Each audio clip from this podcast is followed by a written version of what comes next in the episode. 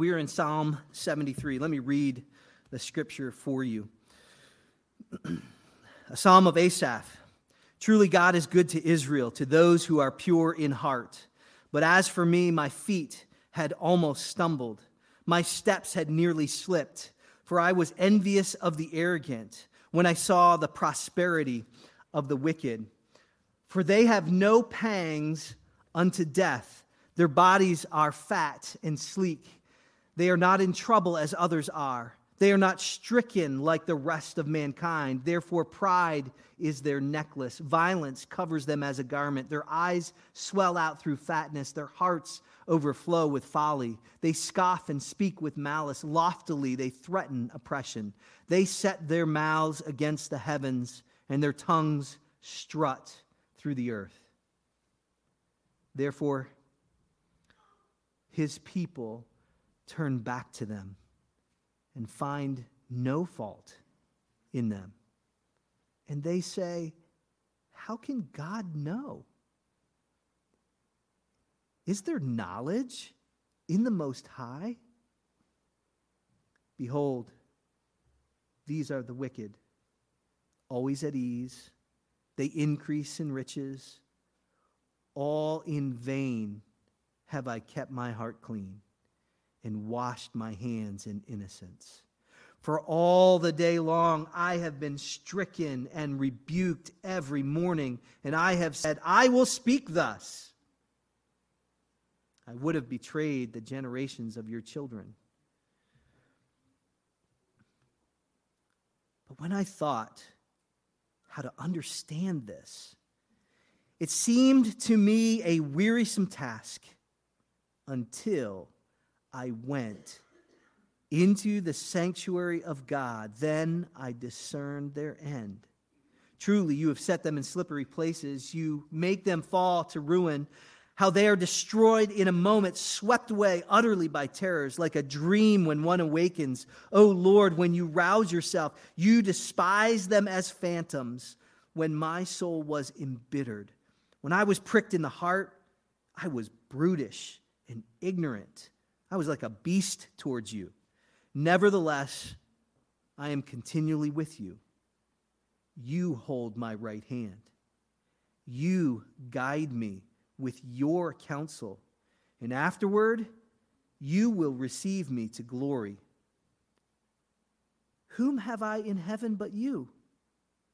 And there is nothing on earth that I desire besides you. My flesh and my heart may fail, but God is the strength of my heart and my portion forever. Behold, those who are far from you shall perish. You put an end to everyone who is unfaithful to you. But for me, it is good to be near God. I have made the Lord God my refuge, that I may tell of all your works. This is the word of the Lord.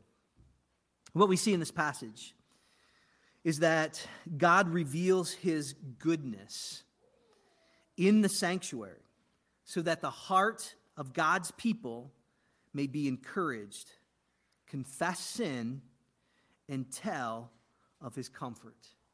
What we see this morning. You think about as you came here and you came into church, and you came into this place, and you think about what, what is your expectations?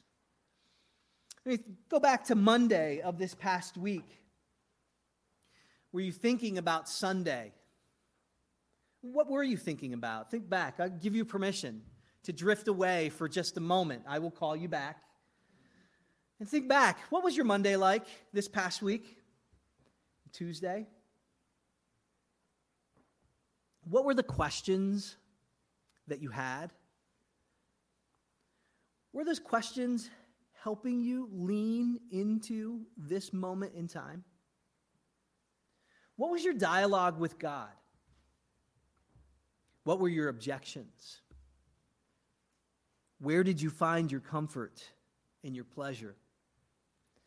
See, what we have for the psalmist, and this is a psalm of Asaph, I think, though, in exploring the psalm, I, I wonder, it doesn't say, I, I wonder if this was Asaph's psalm from his own experience, or if this was a psalm that he was recording that was sung by, by someone else, someone else's experience. It truly was, I mean, it could have been anyone.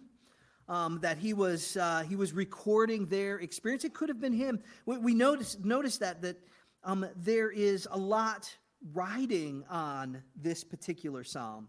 Um, we see that in verse fifteen. Verse fifteen tells us this was an inside conversation. Right? This is a conversation he was having deep within his heart. Uh, that that was going on within his mind. And what is he wondering?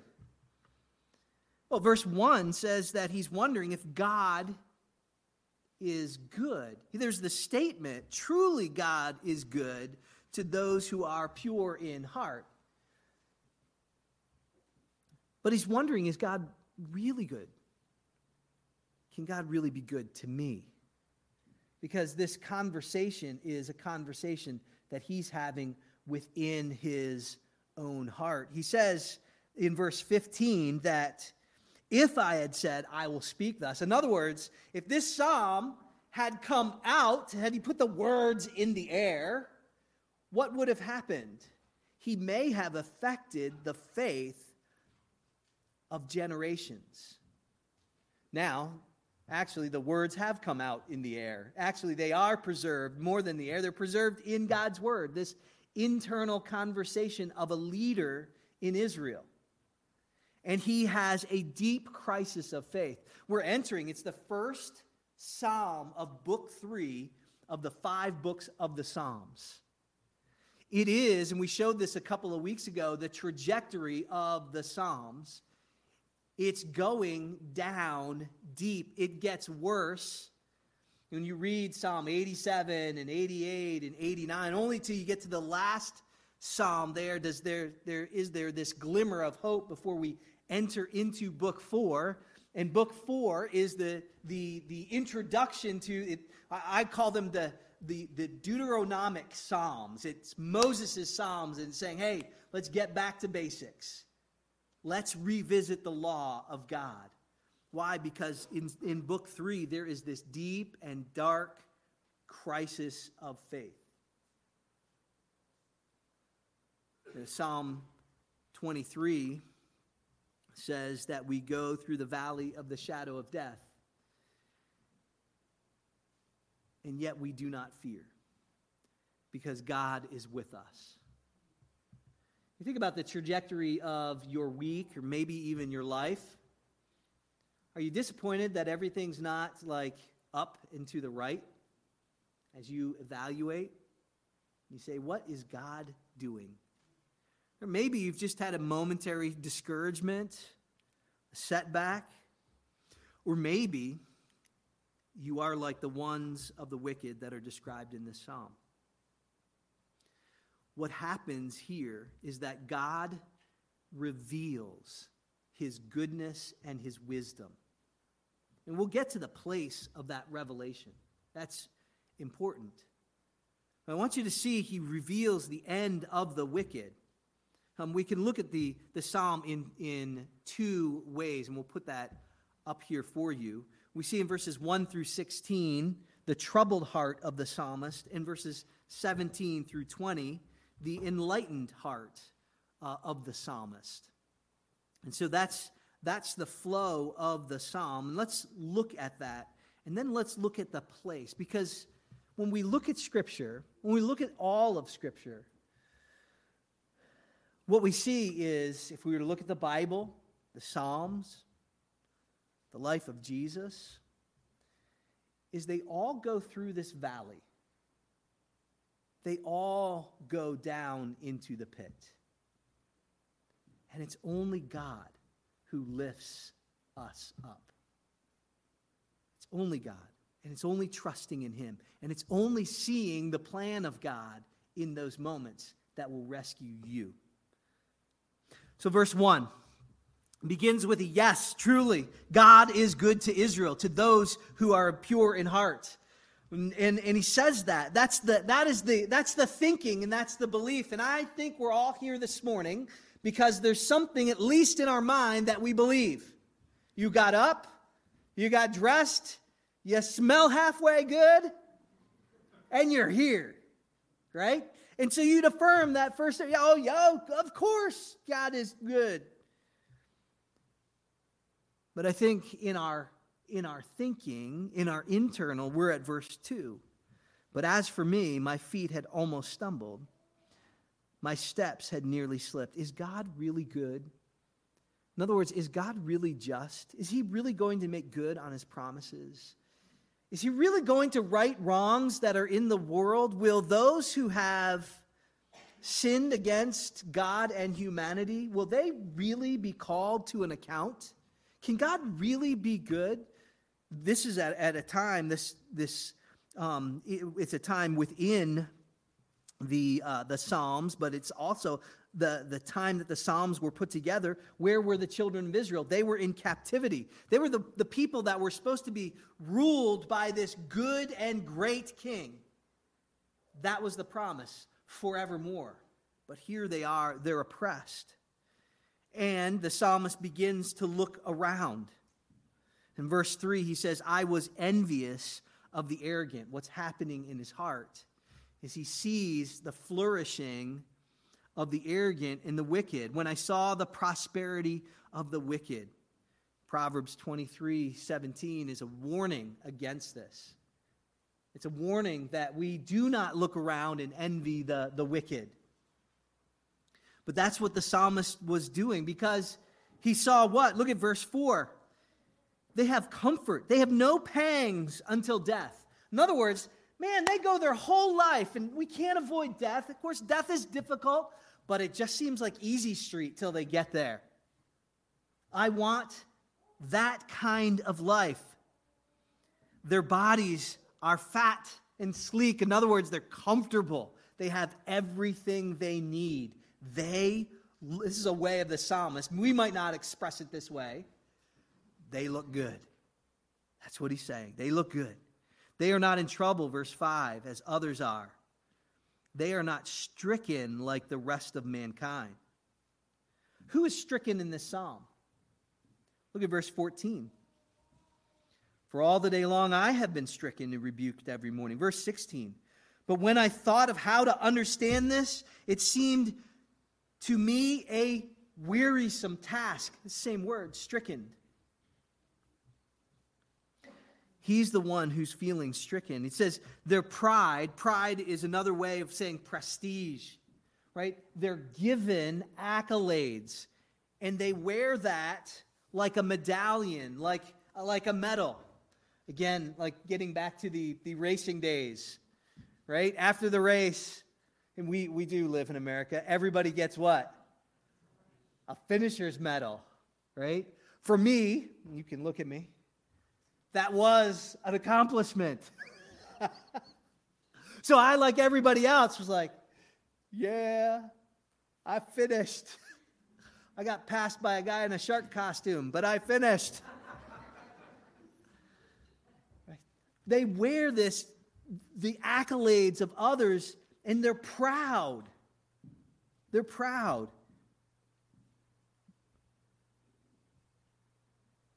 Therefore, pride is their necklace. Violence covers them. What does pride do in relationships? Right, he's recognizing this. He's saying their people are giving them all of these accolades, and how are they behaving? Like they deserve everything. Like everything should be given to them. And what's the result? Violence covers them. Can you hear the law in this? Can you hear the, the second table of the law in this? Thou shalt not covet or steal. But for them, that's a given. It's accepted. Violence covers them like a garment. Their eyes swell out in fatness, and their heart overflows with follies. What is in the heart? Three times in this passage, the heart is mentioned. Now look at verse one. It's his heart. To those who are pure in heart, God is good in Israel. And look at verse thirteen. He says, of his heart, in vain I have kept my heart clean. But what's happening in the heart of the wicked? It overflows with foolishness. And what's the result? They scoff, right? What, what comes out of their heart ends up on their tongue. They scoff and speak how? With malice. They speak of others, and they speak evil of others. Loftily, they threaten oppression. Look at, look at how, how this is what's happening in the heart of the wicked. Here's how it comes out. It's a scoffing and a speaking with malice. This ought to remind us every psalm from Psalm three to Psalm one fifty will explain Psalm one and two. Who, who, who rages in Psalm two? The nations. Who scoffs in Psalm two? God at their raging. Here we're seeing that repeated, reflected of Psalm two. Even this psalm is a reflection of Psalm two, for, for we know their end. Their mouth, they set their mouths where? Against the heavens. This is not just a scoffing against their neighbor. This is not just speaking malice of other people. What are they doing? They're setting their mouth against God. I love the, the poetic language because I can see it. Uh, I can see, like, when I read verse seven, their eyes swell out through fatness. You can just, like, you can see these bug-eyed, you know, just looking at what they want. And then in verse nine, their tongues strut through the earth. You can almost see the vision of these proud tongues. That's what he's seeing. But here's how it affects the people of God. And ask yourself, do you see this today? Therefore, his people, God's people, do what? Turn back to them and find no fault in them. God's people find no fault in what they're doing and even doing what they're doing. That's the implication. It's not like God's people here are remaining neutral. They're approving of it as well as engaging in it. It's affecting God's people. And here's the questions that they have. Can God know?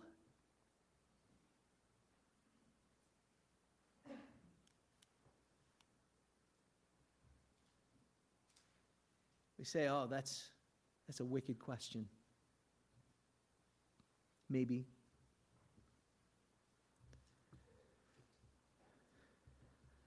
It's a sincere question. It can be a wicked question. Does God really know?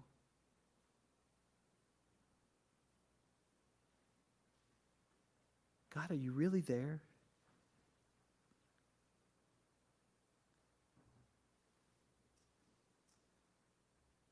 In a conversation just this week with someone, I brought up God.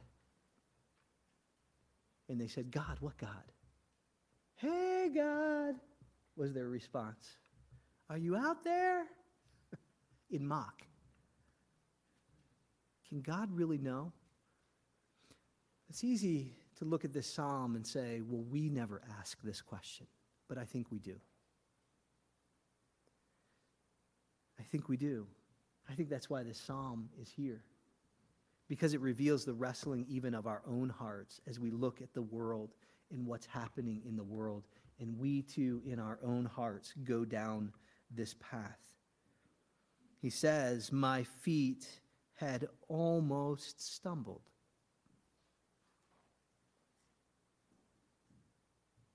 Is there knowledge in the Most High? Behold, these are the wicked. They are always at ease. They increase in riches. And then there's another yes. Most of the translations don't record the truly or the, the yes. Maybe you have a version that does in verse thirteen. It's a reiteration of verse one. He says, truly, in vain, I have kept my heart clean. I have washed my hands in innocence. For all the days long, I have been stricken and rebuked in the morning. And he says, he's repeating how his foot almost slipped. He almost what? This is happening in his heart. And notice the connection between the heart and the mouth. Right? He almost did what? He almost said it. He almost declared. He almost went down that same path. And when we, we this is this is a realization. And he re, he's realizing that what he does influences other people.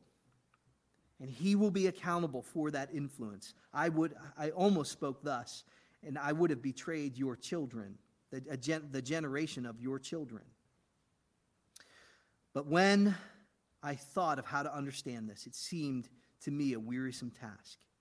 But we know here he puts himself to the test, to the task. So I've got to understand this. This is this this is this suffering is unintelligible to me. And so where does he go? He says, I went into the sanctuary of God. Then I got an answer. Then I discerned their end. James chapter three tells us where wisdom comes from. Wisdom does not come from inside of us. In fact, what James says is that wisdom that that, that comes from a horizontal or an inside is earthly. But there's wisdom that comes from above. It is alien wisdom. It's external wisdom. It is wisdom that we need to know how to rightly live. And we cannot get that from inside of us. But there's a place that God meets us. It's the sanctuary. It's the sanctuary. We're going to get back to that sanctuary, but hold that thought. That is the place of wisdom. It's the sanctuary of God. And here he says, truly, you set them, verse eighteen, in slippery places. You make them fall into ruin. What you're going to see, he, he goes in this place. What does God give him? God gives him wisdom. This is a wisdom psalm. God gives him wisdom when he enters into holy ground, this holy place. He receives what is wisdom in Revelation. And what does he see? These same people. Did the people change? No. Did what their, their actions change? Absolutely not. What changed? The heart of the worshiper changed. And how does he describe these people now? In ruin and in terror. That's the reality. In ruin and in terror. He says, I see this. Look at verse nineteen. How they are destroyed in a moment, swept away utterly by terrors, like a dream when one awakes. O Lord, when you rouse yourself, you despise them as phantoms. Psalm seventy-eight says, they're but just a dream, and, and they're gone. He waves them away. And so he enters into this place of worship. He receives this wisdom of understanding through the revelation of who God is. What does it lead him to? It leads him to confession. You see, when we encounter like the, the, the prophet Isaiah, when he goes into the holy place, when he sees God, what does he say? Woo! I like it here. Nice house.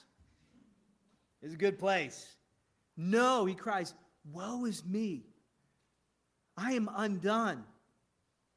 I am a man of what? Unclean lips.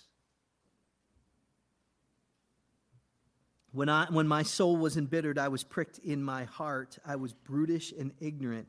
I was like a beast towards you. He confesses his lowly state. He, he confesses that whole first part of the psalm, that was me acting like a barn animal. I have no idea. I'm clueless as to what God is doing unless God reveals it to me. Nevertheless, I am continually with you. Notice now his profession in these verses, twenty-three through twenty-six. Notice how he's saying, I'm kept, I'm secure.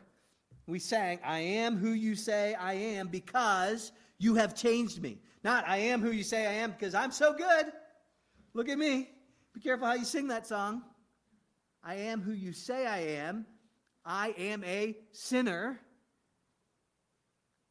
That when I confess sins, because you have gotten a hold of me, when I thought I was independent, and no, it was you holding me. It was your steadfast love. It was the fact that you're the refuge. You're the one who is seeking. It's because you're God. Look what he says. Nevertheless, I am continually with you. You hold my right hand.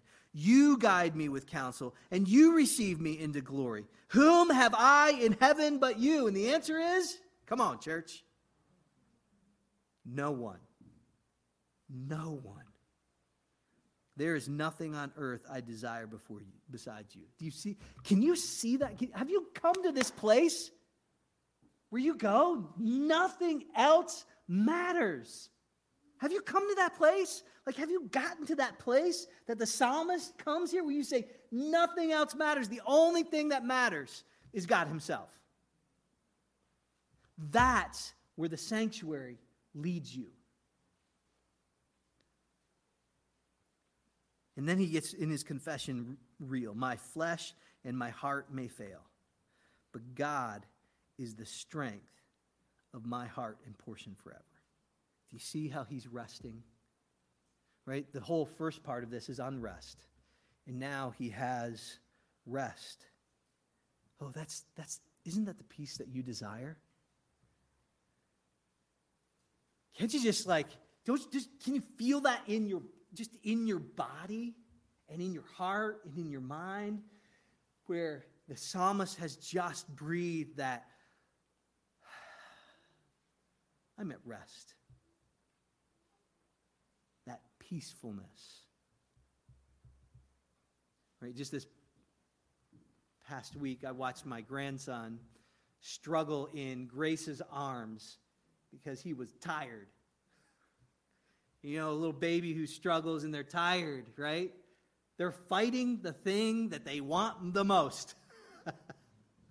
But they don't even know it till they self-soothe, right?